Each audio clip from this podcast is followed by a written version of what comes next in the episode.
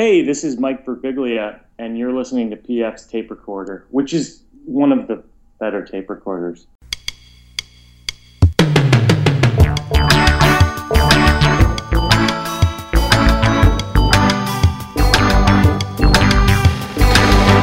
Hello there, I'm PF. This is my tape recorder. Coming up, Joel Hodgson. In the context of Mystery Science Theater, it's an entire 90 minute show that we had to fill with our ideas and, and riffs. And basically, we were, you know, needed to use everything we knew to make to make that show. And so sometimes we didn't really fret. We never said, who's going to get this? We always said the right people will get it. Yes, from Mystery Science Theater 3000. Uh, I got in contact with them. They're, they're touring the country right now with a live stage show, but I thought I'll, I'll talk to any any member of the cast is fine. And here we get Joel Hodgson. Incredible. What a fun chat. Comedy genius, this guy. Yeah, we'll get to that in just a few minutes, of course. Uh, at the end of the show, of course, we have the Song of the Week from OMD. And you're going to say, wait a minute, OMD had the song of the week six weeks ago. PF, what's up? Well, it's a different song, but I'm going to make my case for why they get to get the song of the week uh, in the span of uh, six weeks. Well, it's a good song for one, but I'll, I'll, explain more in a bit. I have a TV show recommendation, some other bits of housekeeping at the end of the show, so please stay tuned for that. But right now, a dumb bit.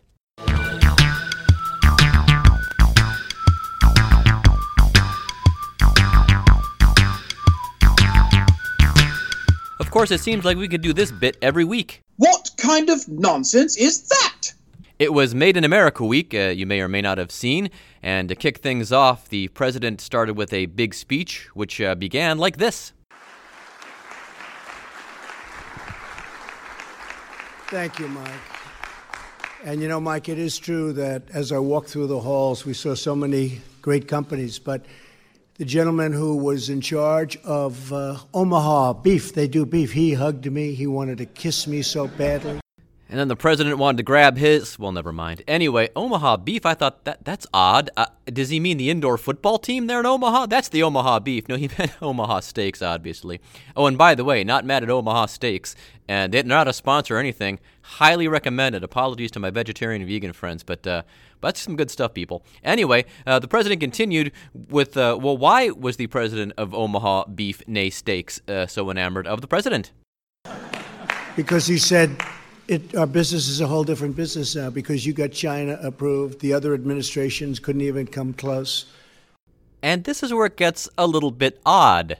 And I told him, you know how long it took? One sentence. I said, President Xi, we'd love to sell beef back in China again. He said, You can do that. I just get the sense we're not getting the whole story. That was the end of that, right? Sonny, the great Sonny Perdue. So we're very happy, but we're here today to celebrate American manufacturing. And there it is. He gives a shout out to Sonny Perdue off of Chicken. And what he's not telling you, or what he must remember in that moment, is that because he didn't tell you the whole story, is the reason we're selling beef in China is because the Chinese are going to sell chicken here. So he just didn't go in there and say, hey, we want to sell beef. And the Chinese are like, wow, Donald Trump, you're so great. We'll go ahead and do that. I mean, it's a negotiation. It's not a bad thing. I'm not criticizing that. But this jive that he just had to sit down with the president of China and say, we want to sell beef. And the guy just rolled over and said, oh, yeah, sure, no problem. So I don't think Sonny Perdue is very happy about this.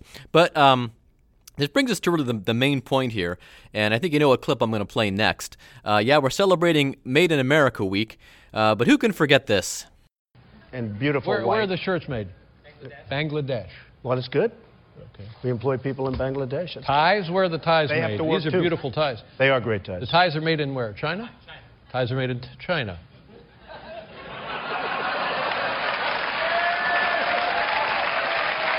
I'll tell you, and, and you know what, David, in all fairness, I've been very open about that, and not all of them, by the way, but I've been very open about that. Are you okay? Is the, ch- the no, chair I'm was fine. Made I just, China. yeah, I know. Chair was made the in chair China. was made in China. The great David Letterman, of course, from 2015, confronting Donald Trump about where his stuff was made before it was really that big a deal, although he'd been banging on about China for years and years and years. And he said back in that clip that uh, not all of it is made in uh, overseas. Of course, all of it is. All of it's made. His, all his kids' crap, all of it's made overseas. The only thing that wasn't made overseas was those stupid "Make America Great Again" hats. Uh, those were made in the United States. Now, how great would it have been? On Made in America Week for him to stand up there and say, "Hey, we used to make our shirts in China uh, and in Bangladesh, but now we're going to make them in the United States." Well, well, PF, how could that be possible? Well, my friend Jackie Kashian sells T-shirts uh, on her website, and they are competitively priced, and they're made in the Carolinas by union workers. So if my friend Jackie Kashian can get shirts made in America, I'm certain Donald Trump can get that sorted. What kind of nonsense is that?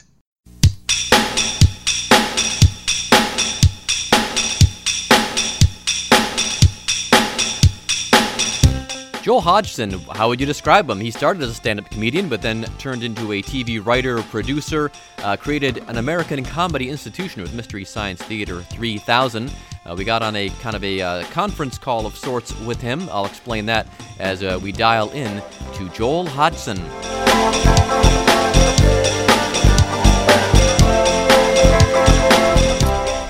So we're going to be calling in to Joel Hodgson on a conference line, and what is happening here is this happened with Maron last time we interviewed him. Uh, we are just kind of standing in a line of people that are going to interview Joel, and uh, hopefully we will be on time. What happened with Maron uh, the last time we interviewed him was uh, since everybody had been running over and we were kind of at the back of the line, we only got like 15 minutes. So hopefully we will get the full 20 with Joel, that the other person ahead of us won't be running late, and uh, we'll see what happens. All right, so here we go. We're gonna call in to Joel. Let me get my phone up here and keypad and. Hey, it's Joel. Hey, hello. Hey, I'm so sorry. Sorry, I'm sorry I'm late. I think that last interview went long. Sorry about that. That's No okay. problem. I'm going to go ahead and bump the next one a few minutes um, because I want to give you your full time, your 15 minutes. Oh yeah, Okay. yeah. Let's And do go that. ahead and I'm get sorry. started, TF. And, Okay. uh, Okay. Thanks for your, Super. thanks for waiting. All right, thanks. Sorry about that. No problem. Uh, first question, a little housekeeping. I was supposed to ask you: Is it okay if we use the audio for my podcast? Sure. Okay, great. Um, your uh, colleague J. Elvis Weinstein has been on a couple of times, and uh, spoke highly of his. Yeah, man. Yeah, there you go. Spoke highly of his experiences, but now I get to talk to the man. This is this is huge. I appreciate you doing this. I would have settled for any member of the cast, and, and here I get the, the top dog. This oh, is awesome. thanks, man. Well, you know, it's important. So this is for City Pages. Yes. Yeah, awesome. Yeah, I know. I, uh, you know, I got to. I'm from Minnesota, man. Right. Well, as I was telling Sheila, your publicist, I'm actually not in Minnesota. I live in Cincinnati. I've been in Minnesota twice for an hour in the airport, but I've written for the paper there for years, and I've been, of course, a fan of MST3K for you know, gosh, 20 years now. So uh, yeah. thanks so much, man. Um, and even before that, your stand-up. I remember you. Uh, I remember the one joke that sticks out. You did on Letterman. You came out and said you were from Minnesota, and everyone applauded. and You said, "Can I have a ride?" So- right, right, yeah. So that was even pre. Um, right. MST3K. So is is the show like? Is it better to do it live now in front of the studio or in front of the theater audience, where you can get kind of that reaction, or is it a little tougher because maybe if things don't go exactly right, you can't redo them? Well, um, you know, we did our first um, we did our first live show back when the show was still in production in Minneapolis, and we did it at the theater, uh, the Hennepin, the the theater that it's an art house cinema. You might have to look it up for me. I can't remember the name of it, but it's on Hennepin and Lake. Okay. Um, and so we did our first live show there, um, MST3K Alive, an experiment, and it works so well that I think I just took a mental note, like, we, you know, hopefully we can do more things like this. And, um, so the big thing that happened was getting to do Cinematic Titanic live, and we did about a hundred live shows uh, over the course of like six years, and that really shaped uh, the new Mystery Science Theater so much. Getting to do it live, and so in a way, um, it's kind of the state of the art. I think doing it live, doing it in front of a live audience. Um, people kind of sharing the screen um, in the room with these really talented movie riffers is a really it's really strong. So um, it works great, and the, the big thing is you just have to be really on your toes because you're editing while the audience is laughing. Sometimes they'll Ah. laugh really hard at a joke that they may not have laughed at hard as the night before, and it could eclipse the setup for your next joke. So you're constantly rearranging your material so it works, you know, in in context. You can't you can't you know the the movie just keeps rolling, so you can't really stop the film and wait for them to quit laughing. Oh yeah. Um, one thing I always wondered about, especially from back in the early days, is since it started out, you know, on a local uh, Minneapolis TV station, were the early jokes were they ever like local focused? Because I remember living in Pittsburgh, they had a garden variety morning zoo program, but what made it listenable was the fact they made fun of local celebrities and local things. They did spot on impressions of the local newscaster and the weatherman. And it was really enjoyable, and it kind of like people were kind of in the know. It's kind of like, oh, we live here, so we get this, and someone else might not. Or was it always broad-based humor?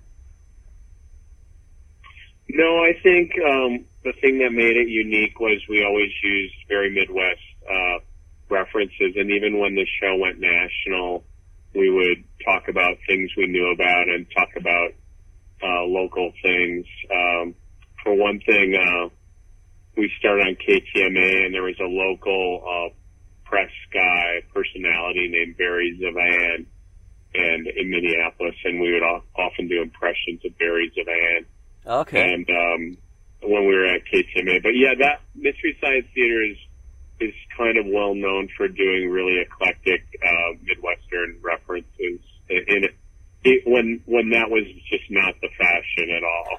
I was going to say that you really kind of helped set a, a comedy agenda, and I think the other guy that was kind of been on the same thing was Dennis Miller, but in a different way, uh, where you kind of had to know a lot of pop culture, and you know some things you got, some things you didn't, but it was okay because you know you still knew it was clever and somebody got it. Yeah. Yeah, it's true. We, you know, it was kind of like, um, you know, our style really fit in right, really right when cable was starting, and it really worked well in that context because, uh, you know, in cable as opposed to um, broadcast, cable would repeat, do a lot of repeat viewings of uh, your show. So they would show a Mystery Science Theater five times a week, and so people could watch it and rewatch it easily. And it's also right when, you know, people were really starting to use their VCRs to record shows, and so they'd record our show, and if they really liked it, they could start digging in and trying to understand the uh, references. Um, but but again, um, in the context of Mystery Science Theater, it's entire 90 minute show that we had to fill with our ideas and, and riffs. And basically we were, you know, needed to use everything we knew to make, to make that show. And so sometimes we didn't really fret. We never said, who's going to get this? We always said the right people will get it. Uh-huh. And so that was kind of the, our, our, um, you know, kind of our motto when we were making the show. Yeah, that, I hate this that expression that was the perfect storm, but like I said, right at that time, is people had ten years of cable under their belt. So if you'd missed something growing up, you probably had a chance to catch it. Because even to this day, Frank Conniff, when he's on Jimmy Dore's show, will make these old references. And Jimmy and I are the same age, and Jimmy won't always get them. And I'll hear them and be like, "Oh, that's funny," even though they're before my time. I've lived on the earth, and I, you know, have watched some of these things, so I'll get most of Frank's jokes. Uh, which is, you know, Yeah. like I said, even better. You feel you feel like you've accomplished something when you've gotten one. You know, Letterman used to say that about Dennis Miller. He goes, "Oh, I feel like I've accomplished something when I get one of your jokes." That's funny. Um, yeah, it's just there, and and you know, it's that, and the other thing too is that um, we we really do such a wide variety of kind of kinds of riffs yeah, that it's kind of like people don't don't feel obliged to have to get every joke. It's kind of like, oh, I'll wait. If I don't like that one, I'll wait like a minute, another thirty seconds because you know, actually, it's every ten seconds. The truth is, we have a, you know, we have a, you know, roughly, yeah, I don't know, it's like ten riffs per minute, rough on average. So it's you wait a few seconds and there there'll be another one. So I don't think I think the structure of the show um, kind of kept the stress off of usual comedy where you had to wait a little longer for a punchline and there was a lot more stress on it. And with ours was more of a shotgun approach where we had a lot of riffs and we didn't need you to get all of them. Yeah, and it's t- interesting too because like a good sitcom, the personalities of the cast kind of came through. I remember my uh, my late friend Jim Lugers, who was also a huge fan of the show. He was a Tom Servo guy, but I was a Crow guy. So I just seemed to like Crow's Yeah. good. Yeah, so it just, but just kind of. Even though Jim and I had similar senses of humor, we kind of gravitated one way or the other, but still enjoyed you know the the other uh, jokes as well. So, yeah. Um, so when you uh, stepped away for a while, was it you, were you just burned out on it? Did you want to do just other things, or had um, and Mike took over? What was the reasoning behind that? Oh, mostly there was, you know, we just had conflict. I was fighting with my partner, uh, Jim Mallon. we had Ah. a difference of opinion. Mostly was around when we were doing the feature okay, Mystery Science Theater. So we just had a parting of the ways. okay. And uh, you, you appeared on Freaks and Geeks, of course, in a recurring role. That was that was a lot of fun. Did, did Jay Elvis pull you into that, or how did that come about? Because you're a very very recognizable uh, character. Uh, Oh no, uh, no! I'm friends with Judd Apatow and Paul Feig, and Okay. they, they, they, um, yeah, they're the ones who booked me for it. Okay. And uh, are you still based in Minnesota? I thought you were because you were on my friend Jackie Kashian's podcast. I think she had to call you in. Oh yeah, no, I, I actually off the record. Yeah, I don't uh, Oh, okay. really reveal where I live. Oh, that's fine. okay. Um, Yeah. yeah, but as well, I just wanted because I wanted to ask you where this was leading was you know having at least grown up there and worked there for so many years. You know, Minneapolis always had that reputation as a music town. Uh, you know, with Prince all, the way to Husker Du and you know the Twin Tone and all and all that stuff. But people kind of forget it's a, it's a big comedy town. Not only Mystery Science, but all the stand-ups that come out. Mary Mack, Tim Harmston, people that came from Wisconsin like Jackie to start there. Uh, do you think Minnesota doesn't, or Louie Anderson, uh, another one? Do you think Minnesota kind of gets a little short shrift in in being recognized as the comedy center that it really is?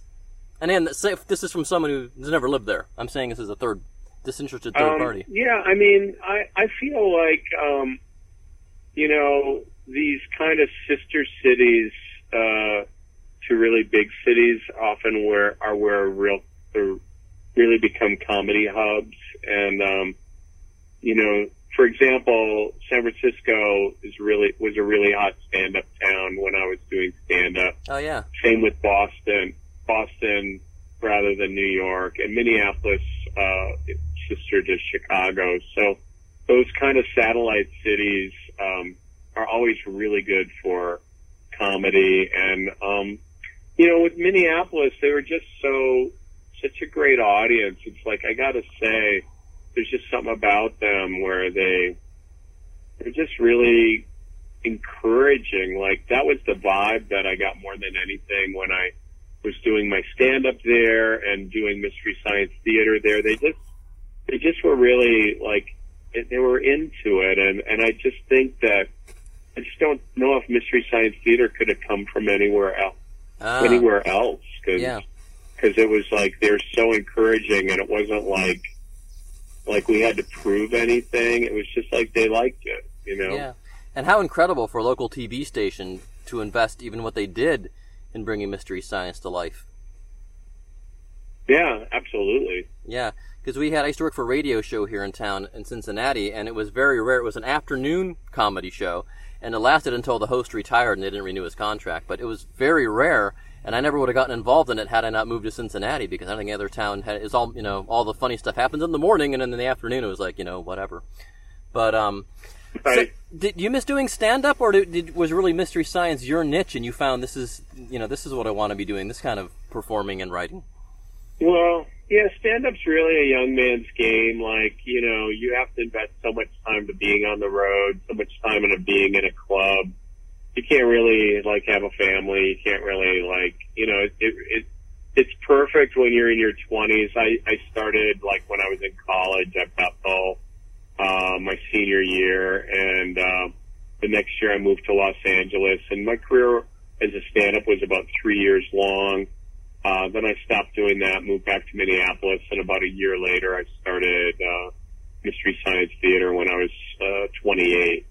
Okay. So um, it's just that thing. Um, it really, to really get your chops as a stand-up, you really gotta, invest a lot of time, and that time is uh, hanging out in a club and Yeah. getting working an audience. So it's hard to maintain, you know.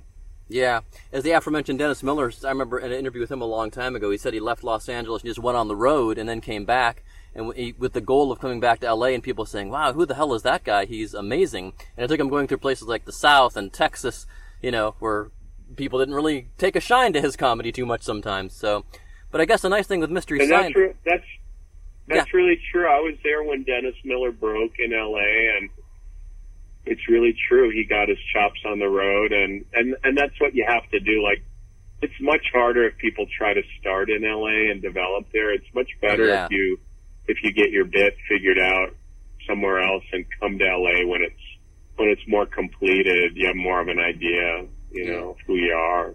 Yeah, and the same thing with uh, with Mystery Science. You kind of have that built-in Midwestern sensibility because you know it, it plays well uh, as well. Well, I mean, it plays well all over the country, obviously, because it was one of Comedy Central's most successful shows. But particularly in Cleveland, Detroit, Indianapolis, I'd even include Pittsburgh in that. Pittsburgh is more Midwest than it is uh, East Eastern Seaboard. But yeah, um, so uh, so what are the plans from here? Is it to, to to do more tours? Will we be seeing more Mystery Science? I know it's back on Netflix and so forth, but are there any grand plans for it, or just to keep the franchise going? Well, the, big thing was doing the Kickstarter, and and that really helped us a lot. Do you know about that? Yeah, I was reading about that on the. Yeah. Okay. And and um, the Kickstarter um, really helped set us up.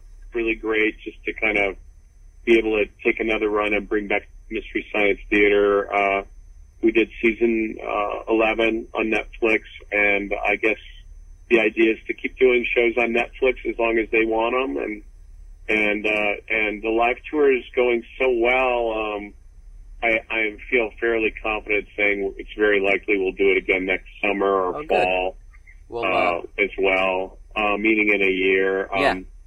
I just am really happy with that too. And we also have a we have a, a deal with Dark Horse Comics, so we got a comic coming out which we're working on this summer as well, and I think it comes out in the new year. oh, great. Well, cool. Hopefully, the next tour will include Cincinnati, because I don't think Cinematic Titanic ever made it uh, here. Because I certainly would have uh, tried to get an interview I back then. Yeah. I can't remember. I think we did Cleveland. Yep, and you're doing Cleveland on I'm this tour too. We did yeah. Columbus and Cleveland, but but somehow I feel like somehow along the line I've been to Cincinnati performing. Maybe I did a maybe I did a Comic Con there or something. yeah, we have a fairly big one in yeah, the fall. I did yeah. a Comic Con. I did uh, Horror Hound. Okay. All right. Well, sounds Yeah. good. Well, terrific. I won't take up any more of your time. I'll let you get on to the next interview. And but thanks for doing this again. This is this is absolutely huge. A great honor to talk to you, sir. And uh, looking Yeah, forward to it. thanks. And um, when do you think uh, uh, the article will be in uh, in the city page? It'll the Wednesday before the show. I can't remember what the date is, but it comes out on Wednesday, and the online version might come out Tuesday night before, and then the Wednesday before the show it'll be there, and then this the podcast episode will drop this Sunday. And I've got five thousand listeners, so hopefully we'll get some more butts in the seats in other towns. Not that you need my help. Great, sounds good. And is there any chance of a cover on uh, city pages? I don't know. I would have to see with my editor. I'm sure they'll do a call out on the cover. Okay. But All I, right, I will yeah, ask let my me know because uh, I'm real curious about that. Thank Sure, you. sure. All right, thanks, Joel. Bye bye. All right, bye.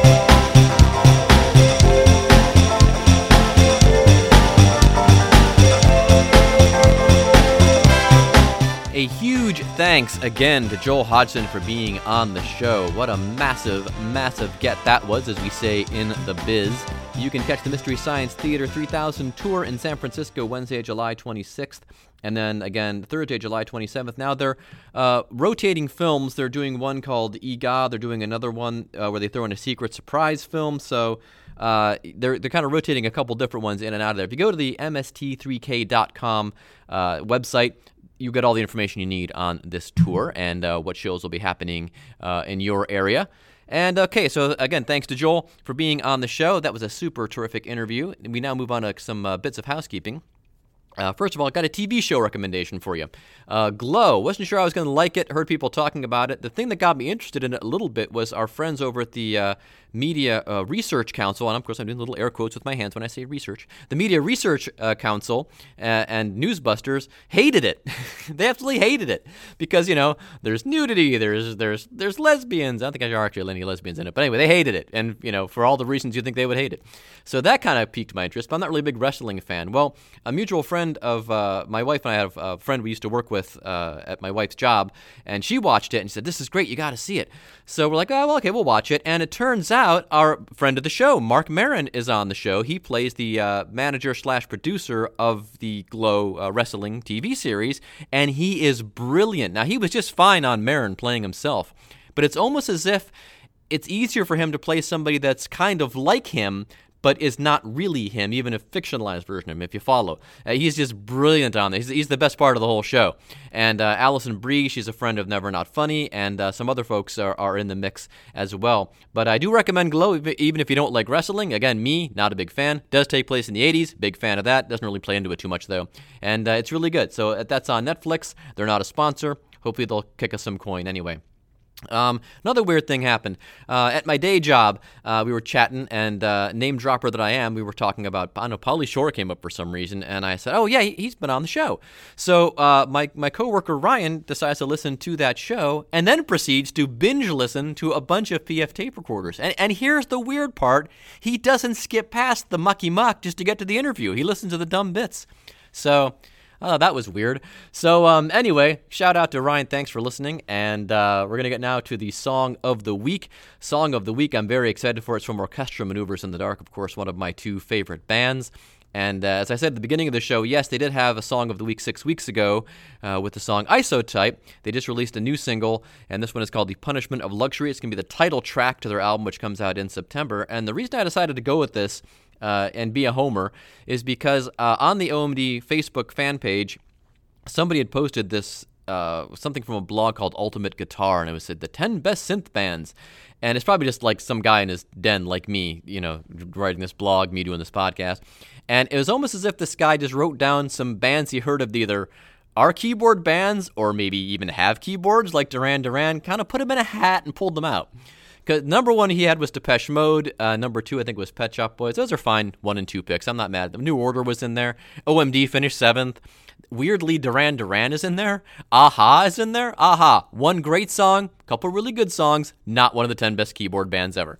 So, anyway, um, I kind of made my own list, which I'll probably do on my personal blog, uh, Can I Have a Say, which I rarely get time to even do because people are paying me to write um, other things. But if I get to it, uh, I made my list and I went around and around on this. I thought, well, you know what? OMD is the best keyboard band ever. First of all, I still like them, so that should say something. Uh, Depeche Mode, who I would also put up there, and Pet Shop Boys, really haven't made a good album since Alan Wilder left in 1993, was it? Pet Shop Boys have done okay, but I think OMD have produced quality material. Took that big hiatus, of course, for 10 years, but uh, have since produced uh, two quality albums. Uh, so far, so good on the third album since then.